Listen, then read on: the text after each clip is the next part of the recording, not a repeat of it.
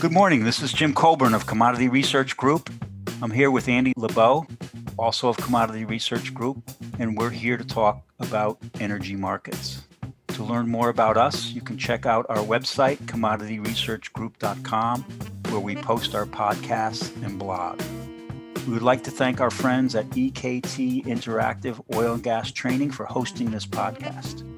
Check out their newsletters, podcasts, and learning modules at ektinteractive.com. This podcast should be construed as market commentary, merely observing economic, political, and market conditions, and is not intended to refer to or endorse any particular trading system, strategy, or recommendation. We are not responsible for trading decisions taken by anyone. Information is not guaranteed to be accurate. This is not an offer to buy or sell any derivative. Today is June 17th. And Andy, we had the big three, the EIA, the IEA, and OPEC come out last month. And if you looked at least the EIA, it looks like their biggest revision was on prices. Prices rallied. They didn't have that in their forecast. Why don't you tell us what happened? Well, good morning, Jim, and hello to all our listeners. It's been a very interesting month, I think, Jim, since we last talked. The market has been on quite a run here. Brent reaching $75 and WTI reaching 73 earlier in the week, and I think many traders and analysts believe that the run isn't quite over. I think the impetus certainly has been the expectation of stock draws coming up. We've had stock draws right along since mid-June last year, but it looks like those draws can accelerate in the second half as demand really ramps up, and we'll talk about that certainly. Secondly, the market had been anticipating, or some analysts and traders had been anticipating that Iranian barrels would be on the market, as soon as July. And with the recent talks, it looks like that is probably not gonna happen, and those barrels may not come till may not come out till October. Andy, that was that was in line with what you've been saying for a while, right? Right. We didn't see them coming out in July. I mean, there could be a last second miracle, but given that the Iranian elections are coming up, I don't. It's hard to foresee those barrels coming out before October. I think they will do the deal. I think they will come out. But in any event, those people who thought that they were coming out sooner, it had to either cover their shorts or reassess where the market's going. And we're seeing that actually.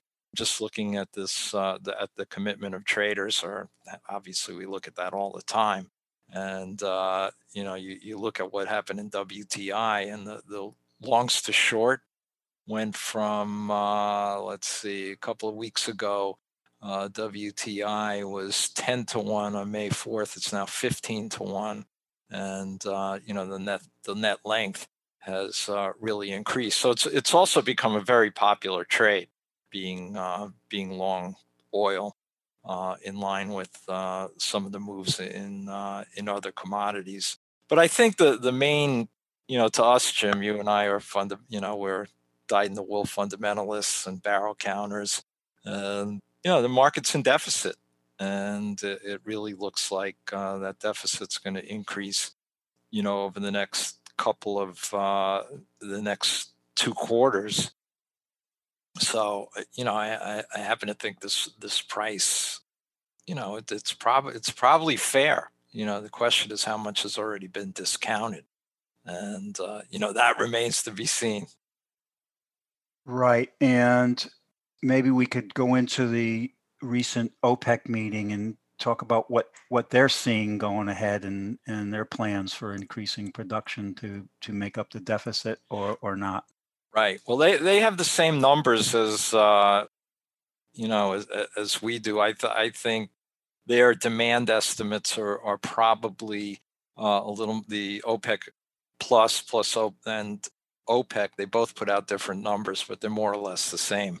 Their demand estimates are more aggressive than ours are, Jim, not surprisingly, because look what they, you know, yeah. Look what they produce. Yeah, they're talking their book. But nevertheless, you know, they're seeing, you know, if you looked at OPEC's call for OPEC crude in the second half of the year, you know, it's pushing 29, and maybe it may be actually over 29, and they're producing 25.5 now. So you know that they know that they're gonna need to provide the market with more barrels. And let me look at what their call is. Yeah, I mean it's pushing 29 million barrels a day for the call for their crude. And so, but they're you know they're going to increase by. They're going to go from 25.5 in May to 26.3 in June, and then in July they're probably going to go. You know, they're going to 27.1, which is in the OPEC Plus balances, and I think it's part of their deal that they made last year. So they are increasing production, but it's not going to be enough to meet the demand. So the EIA came out last week and suggested that there would be enough that we do reach a balance in the second half of the year. So, you know, they're looking at consumption up from the second quarter up 2.8 million barrels a day. Right. And then production up 4.3 in the second half. And we're drawing, they have draws at 1.5 million barrels now. So I think that yields a balanced, you know, supply-demand balance in the second half of the year. Are your numbers coming up similarly? No. I knew that. Not. I knew that. Yeah. Well, what the EIA did is that they cranked up OPEC production, right? Which could happen. Right. You know, I'm using my best case here. I mean, my best guess. They could, you know, again, that's going to be that's going to be price directed and geopolitical directed. I mean, there's a lot of things coming up for OPEC Plus that you know we'll see where they come out. Just using their numbers though, and then adding a fourth quarter increase from Iraq. You know, my numbers are draws of about. About 1.7, 1.8 for the second half of the year, and I'm on the low side from some of the other expectations for second half. EIA, you know, they have balance because they just said, well, OPEC's going to increase production because you know A, B, C, D, the prices will be high, and they might, you know, the EIA might be right. There's some big decisions coming up at this next OPEC meeting on where they're going to go on production. They certainly got a break not having Iran on the market. But even if Iran was on the market in the third and fourth quarter, let's say Iran provides an extra 1.5 million barrels a day. Okay, I have actually 500,000 for fourth quarter, but they probably can come out quickly with 1 million barrels a day if you throw storage in there. But you know, if that's the case, you still then the market would be more balanced, and certainly prices would come off. But you know, they might be able to live with that. So you're thinking, say by 2022, we're going to need those Iranian barrels. By 2022, we are going to need the Iranian barrels. Yeah, we are going to need them, and we're going to need more supply from OPEC because demand is still going to grow. You know, 3 million barrels a day. So we are gonna need some extra supply from OPEC Plus, from Iran, and from non-OPEC producers. Well, it's interesting from an option standpoint. The OPEC meeting, I think it lasted about 20 minutes, right? And you know, vol was already trending lower into the meeting.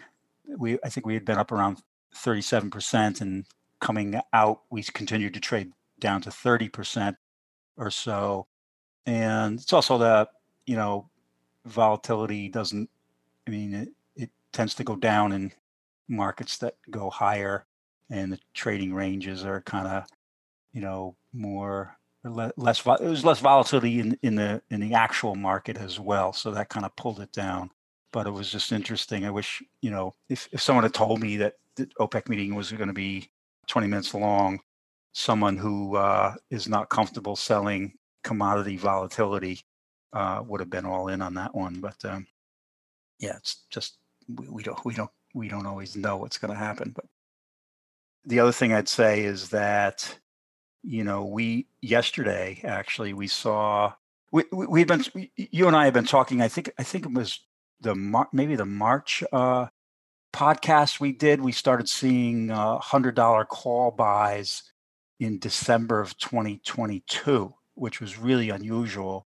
And then recently, I think it was Wall Street Journal came up with an article last week about all the $100 call buying, and most of it had taken place, you know, 2 or 3 months ago. But you know, yesterday we saw some 110 and 120 calls being bought in December of 2022. So that $100 call is still the biggest open interest on the board, 60,000 lots. So it's still the biggest one. But what happened, would you say, recently that might, listen, that could be one crazy trader doing that, but what would make somebody believe in $110, $120 oil, say, going forward? Well, I think that, first of all, can we get to 110 or 120? As we've said many times, anything's possible. You know, I didn't really think 100 was going to be in play. And I think that what's happened is, well, I think a couple of things, Jim. One is this idea that, you know, all the capital that's going into green, you know, it's not going into black. You know, it's not going to oil. And as a result, you know, some big projects may not get okayed. And we know there's depletion of 3 or 4% every year. And as a result, you know, oil is just going to get tighter and tighter. So I think there's that idea. And then there's the idea of, you know, the inflation and the whole super cycle. And I mentioned how this speculative money coming into crude. So I think that there's that, you know, people believe that, you know, crude may take maybe part into the super cycle. And finally, well, not finally, there are a lot of factors, but, you know, let's say the Iran deal isn't, you know, Iran doesn't come onto the market. You know, and there's any kind of geopolitical upset, you know, we're already in terms of inventories, we're already on the tight side. So, well, we're below average, I guess. Well, we're tight, actually, if you look at the curve, Jim, you know? Yes. Right? So, yeah, I mean, we're below average. We're below, I had us going into below normal by July, but we may well be there looking at what's happened to the, you know, the curve. So inventories are tight. So any kind of geopolitical upset, that's a big problem. That could be a big problem. So it's not, you know, we lived through 147 back, when was that? 2008? Yeah.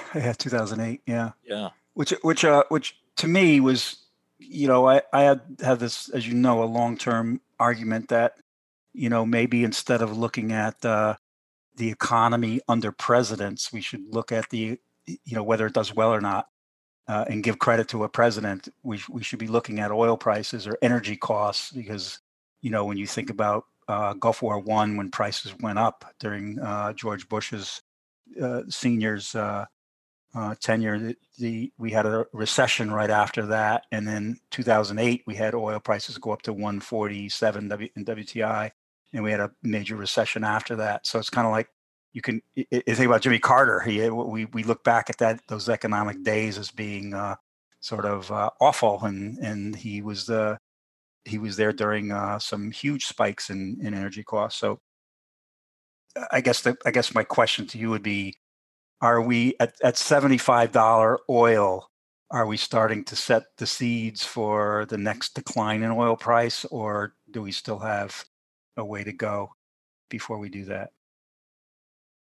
Well, that is an interesting question, because I think what you're really talking about, Jim, is where is the U.S. producer? Because we had been the marginal producer. You know, we had over the last few years, you know, we're the ones that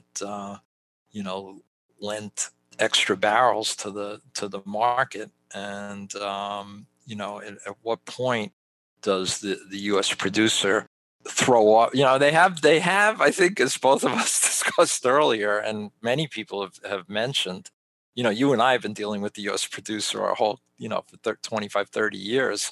And I think both of us were sort of shocked at how disciplined they've been. Well, even the EIA's report made a comment that their models suggest that there is discipline going on. So they basically were saying that at current prices, I think they have a 3 to 6 month lag between price and rig counts. They're saying the rig counts, even though they've come, I think they're double off the low. Right.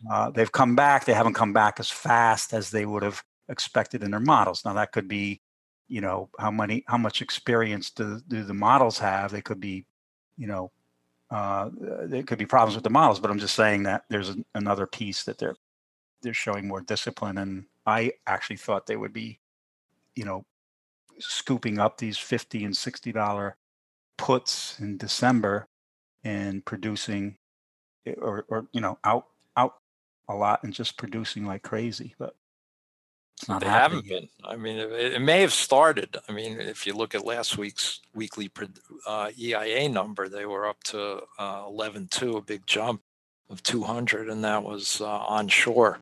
So that, you know, maybe it started. But there's certainly a lot more room, obviously, for U.S. producers to start coming up with some more barrels.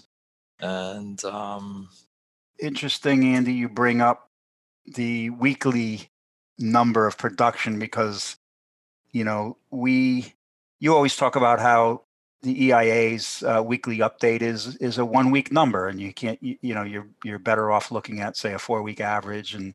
But this week's report had some really eye popping numbers, and I mean, I looked at it as a very bullish report.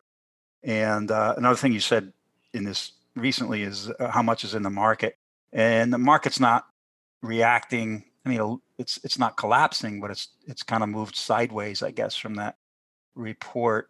What can you just kind of tell us what you look at when you look at these weeklies, and what was interesting about this week's report?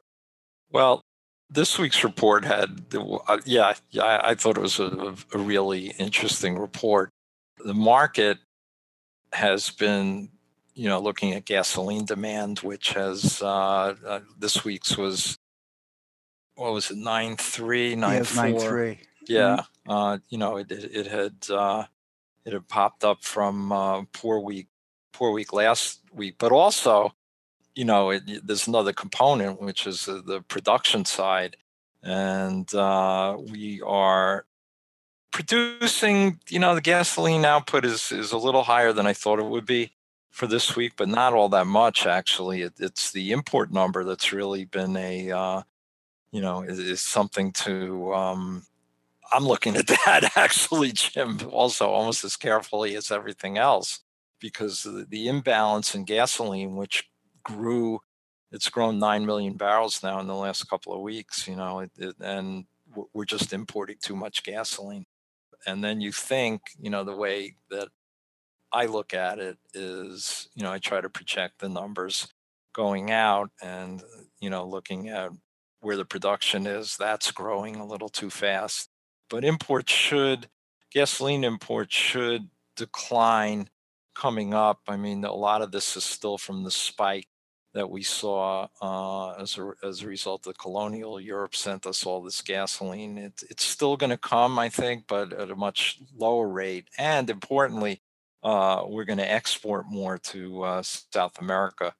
We already are. There are refinery problems in Brazil, and Mexico's demand is beginning to tick up. So, you know, I think gasoline's going to draw here. But, you know, the other thing I look at is where are we relative to the 5-year average?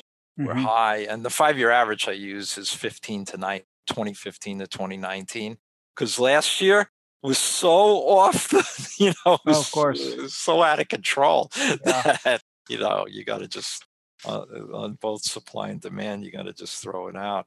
But gasoline just went in 2 weeks. It went from looking okay to looking, you know, somewhat worrisome. But we're 2 days. 2 days supply, and day supply is stocks divided by demand. We're 2 days supply above the 5-year average. We have been running like half a day to a day. So the last 2 weeks has done a lot of damage for gasoline. And look what happened to the cracks. And they fell apart. It fell apart. Yeah. Yeah. Well, Andy, I saw the runs were up 412 to 16.3. Too high. Well, not too high. Not too high.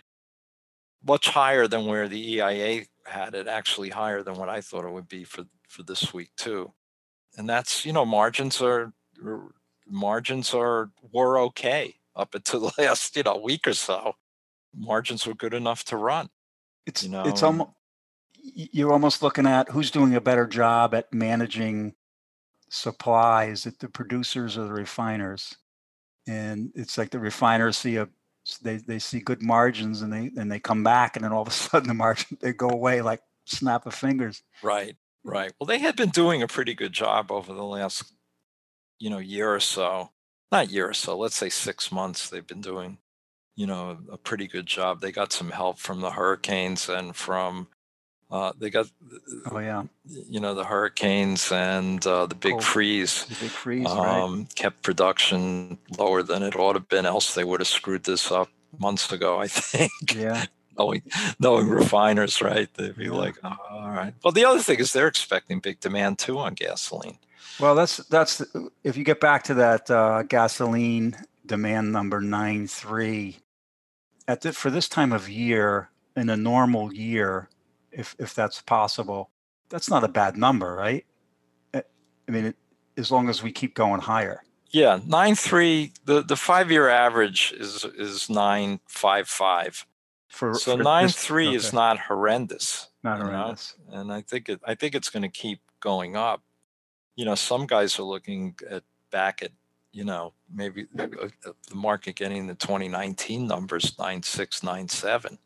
Right. The EIA is low. They're at 9.2. You know, the government is looking at 9.2 for June, July, and August, 9.2 million barrels a day. We're closer to 9.4, but there are other guys who are looking 9.6, 9.7. Maybe it'll come in there, you know? Maybe. So, I mean, people want to drive. They want to hit the road. Yeah, I'm optimistic on, you know, that maybe, listen, it's a, as you say, it's a 1-week number. But I think this is like the beginning of a pretty good gasoline season. And I guess my question is, there's still excess capacity for refiners. And what's going to happen first? Are we going to see a pop in gas demand, or are we going to see refiners come back?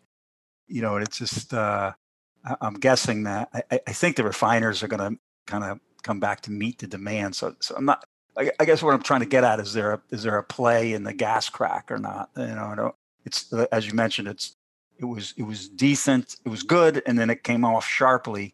And then is there enough gas demand out there to take it back, just so, you know, to bounce off of these levels?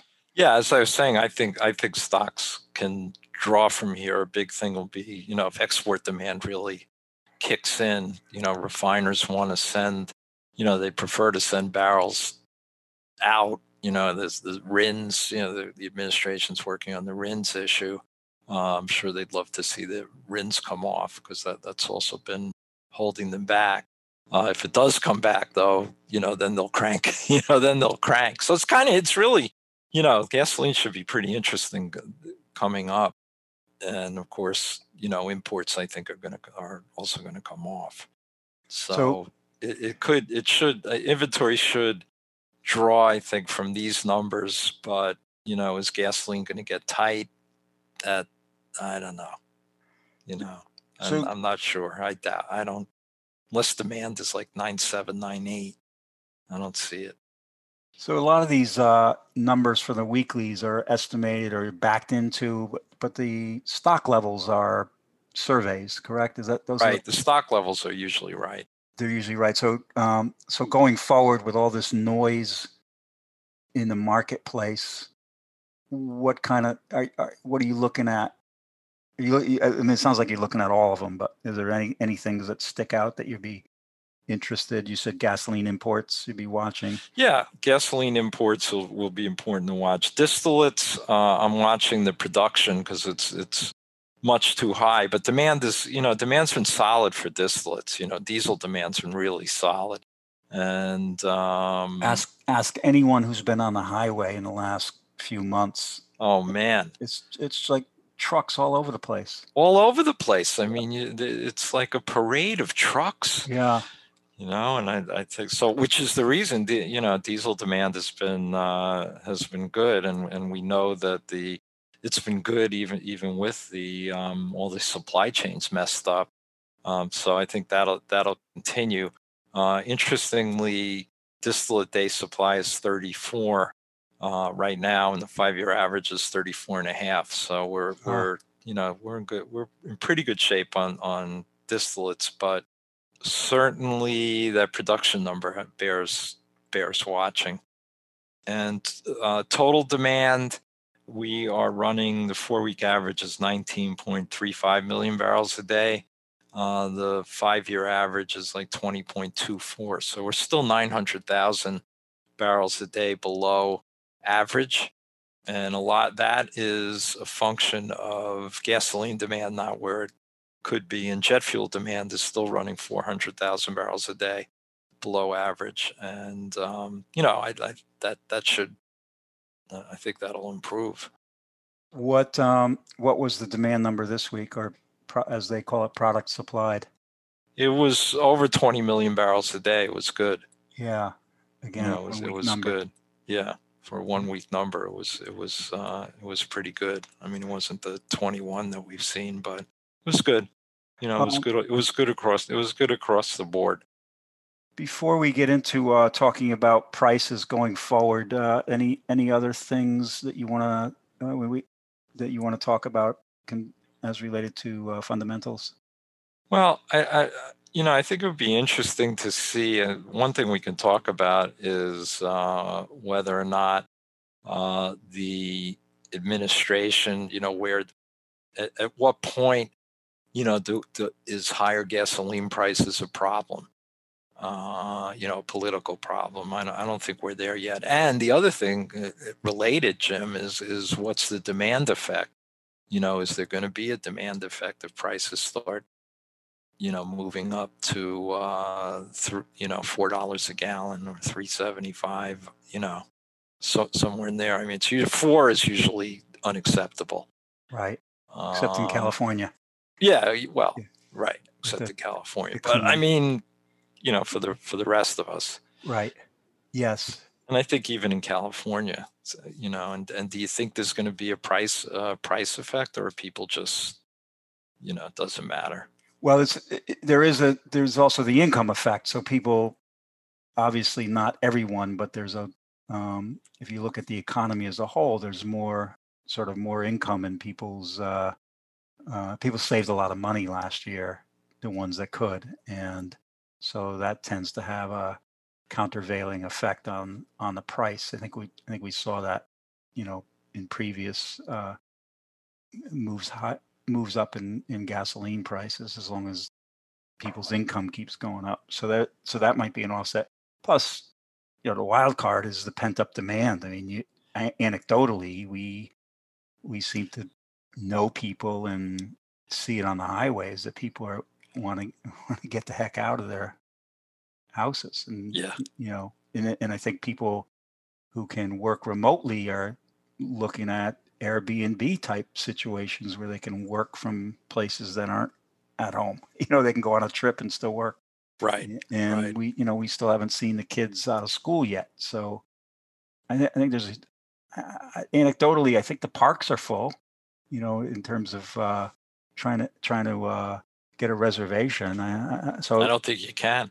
And so I think that, you know, I'm kind of optimistic on this gasoline demand. I don't want to say it at any price, but from where we are now, you know. Yeah. So we may just see. Yeah, it doesn't matter where the prices are, as long as they're not four. As long as it doesn't have a four handle. Yeah. But I don't think it will. I mean, could. Well, I shouldn't say that. I mean, it could. Anything's possible. You know, and whether or not, you know, whether the administration gets involved in oil pricing, I don't know. I mean, they're working on the RINs issue, and that may bring more supply. You know, whether they go, you know, as far as putting some pressure on the Saudis. You know, I don't know if they're up for that right now. Yeah, we haven't talked about China. You want to mention? Oh, right, we didn't talk about China. So. Which is obviously a really big deal, being that they're the second biggest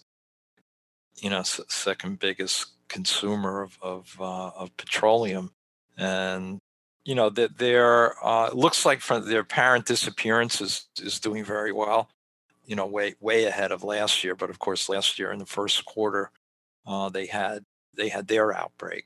They had their virus outbreak, and you know, it looks like they're up over 1 million a day. I think you know, some of the estimates for Chinese demand is going to be, you know, could be close to 1 million a day. You know, I'm working with around 700,000 to 800,000 a day growth, and you know, their imports. It looks like in, you know, they did great last year because they bought. You know, they did what you're supposed to do.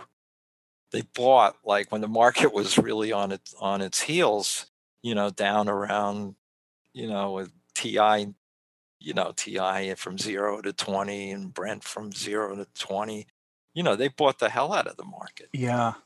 And they built up inventories, and it allowed them to draw down inventories in April or May.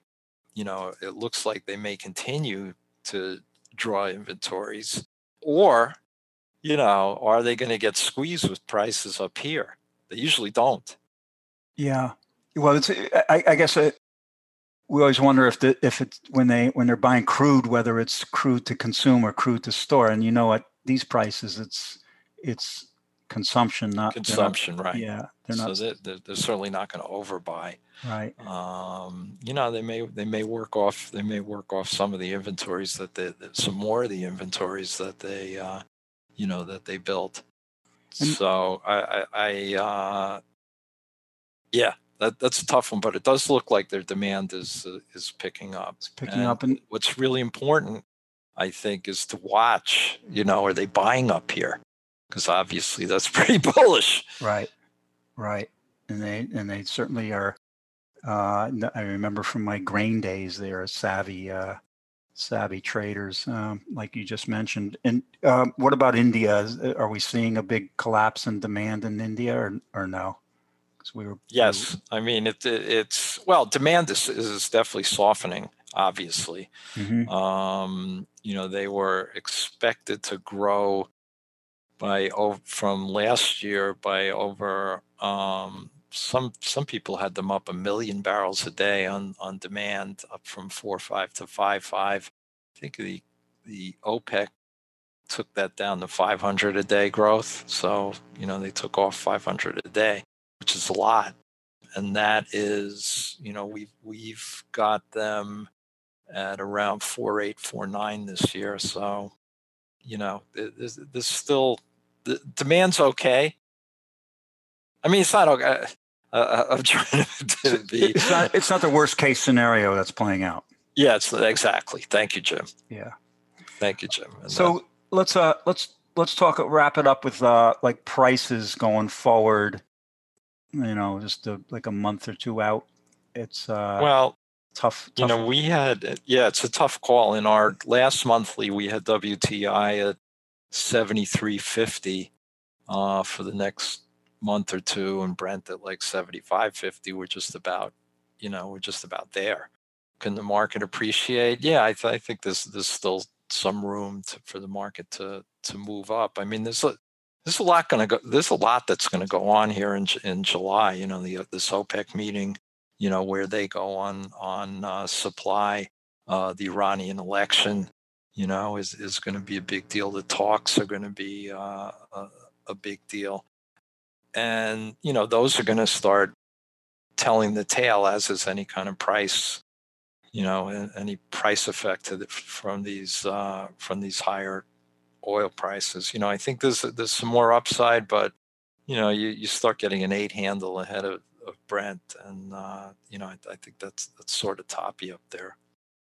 Particularly, the other thing to watch is going to be these U.S. producers, you know, and some of the chat coming out from, you know, I'd watch what Scott Sheffield has to say over the next month or so, you know, because he's been the leader on the discipline. You know, we're disciplined, but as we've said in the past, you know, these guys are, you know, they're into the exploration and production. They're producers. So, you know, let's start watching the chat and the actions from some of these U.S. producers. If you start seeing open interest really start spiking, you know, in the you know, some of the puts you mentioned, Jim, or, you know, some of the outer months, you know, that also is bearish. Right. And what about products? Gasoline, we expect to do what? I think that I actually like the cracks, so a little. You know, I'm not sure I'm ready to buy them right here, but yeah, I think gasoline is gonna, again, you know, you start see we'll see where these demand numbers come in and what refiners, you know, how they produce. Where we've come out of turnarounds, so you know, those are over. But yet we're also seeing with the spike in power price and with the spike in heat, where, you know, Texas is having issues again, right? And we've got hurricane season coming up, so, you know, global warming or climate change or whatever you want to call it, you know, is definitely having an effect on supply and demand of refined products. Diesel has been, I think diesel still do okay. And I think margins, which have come off, I think they're going to stabilize and should start coming, you know, drifting back up. All right. So I have to tell you that I agree with everything you said. All right. Anything else? It's just the two of us. I know. Well, we'll get, you know, we'll be looking to get a special guest coming on who can, you know, argue the other side or agree with us. Yeah, I think it's amazing how when you read one of these monthly reports, including your own, within weeks, you know, like I think this time over the month was how much prices moved up, but also since the beginning of these reports, the cracks have fallen apart. So it's kind of like something always happens. Something always happens. Yeah, which makes it. And let's not forget, you know, we still have this, you know, this virus throughout the world, right? And, you know, some of these variants. So let's, you know, let's not forget that. I mean, we you know, looks like we've come to the, you know, the light at the end of the tunnel. Is we're just about there here in the U.S., but, you know, there are other countries that are well behind us. Yes. Very good. Okay, Andy, thank you very much. Anything else you want to wrap it up? Yeah, let's, you know, if you want to get a hold of us, you can get a hold of me at alebow, A-L-E-B-O-W, at commodityresearchgroup.com, and our website, Commodity Research Group. And I, you know, you can find me on, the best way to get in touch with me is on LinkedIn. So you just look me up. Yeah, I'm on there too, on LinkedIn. Okay. Thanks, Andy. All right. Thank you, Jim.